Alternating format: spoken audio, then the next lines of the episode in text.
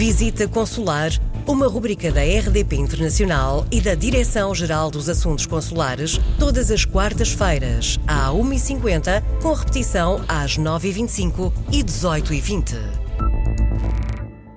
Na visita consular de hoje vamos falar do exercício do direito de voto. Tivemos recentemente eleições legislativas as mais participadas de sempre pela imigração, de resto porque houve, eh, de facto, mais de um milhão de pessoas recenseadas pela primeira vez, mas é preciso chamar a atenção para o facto de estar de novo aberto o período eh, para o recenseamento. Não temos eleições mais este ano, mas eh, é sempre bom prevenir. É verdade, é sempre bom prevenir. Não temos este ano, mas dentro de pouco mais de um ano estaremos já a pensar novamente eh, em eleições.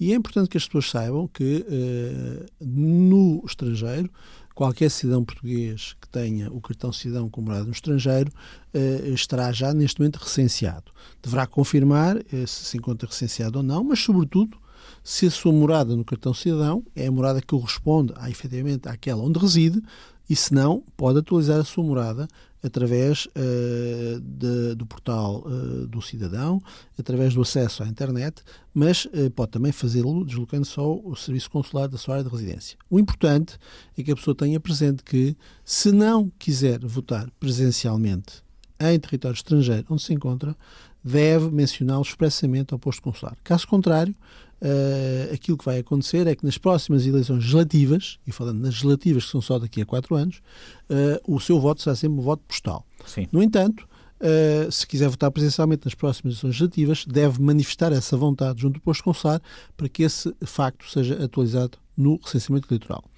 Sem prejuízo disso, é importante saber que a próxima eleição prevista para uh, todos os efeitos uh, em Portugal, é a eleição ao Sr. Presidente da República, que terá lugar uh, durante o ano de 2021, e essa é uma eleição presencial. E o ser eleição presencial significa que a pessoa, se quiser ser o seu direito de voto, deverá deslocar-se ao local que venha a ser determinado para a votação e deverá exercê-lo presencialmente.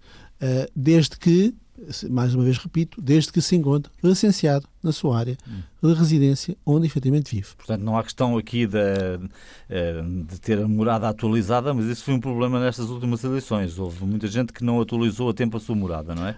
Houve situações em que as pessoas não atualizaram morada, houve situações em que as pessoas recenseadas, entretanto, mudaram de morada, mas não a atualizaram, e, portanto, é necessário que se tenha em conta que dois meses antes da data que venha a ser fixada para as eleições, sejam elas à Assembleia da República, ao Sr. Presidente da República ou aos órgãos das autarquias locais, as pessoas devem ter a sua a morada atualizada para efeitos de recenseamento.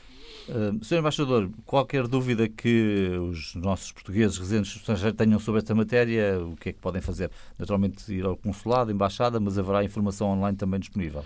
Existe informação online disponível, quer no portal das comunidades, quer no portal da Secretaria-Geral da Administração Interna, quer na Comissão Nacional das Eleições. Todos estes órgãos têm imensa informação sobre a matéria uh, e as pessoas uh, devem procurar informar-se uh, sobre o assunto. O exercício do direito de voto é fundamental num país como Portugal, com uma massa humana crítica importante no estrangeiro e aquilo que desejamos e queremos é que todos, quando possam, uh, expressem a sua vontade nos uh, momentos em que as eleições têm lugar. é importante também não esquecer que temos hoje em dia mais de um milhão e meio de portugueses com uh, a plenitude dos seus direitos cívicos uh, à sua disposição em território estrangeiro, por via presencial nas eleições ao Presidente da República ou ao Parlamento Europeu, por via postal ou presencial nas eleições à Assembleia da República. Ficamos por aqui hoje. Se tiver dúvidas ou sugestões, escreva-nos para visitaconsular.rdpinternacional.pt. Visita Consular, uma rubrica da RDP Internacional e da Direção-Geral dos Assuntos Consulares, todas as quartas-feiras, à 1h50, com repetição às 9h25 e 18h20.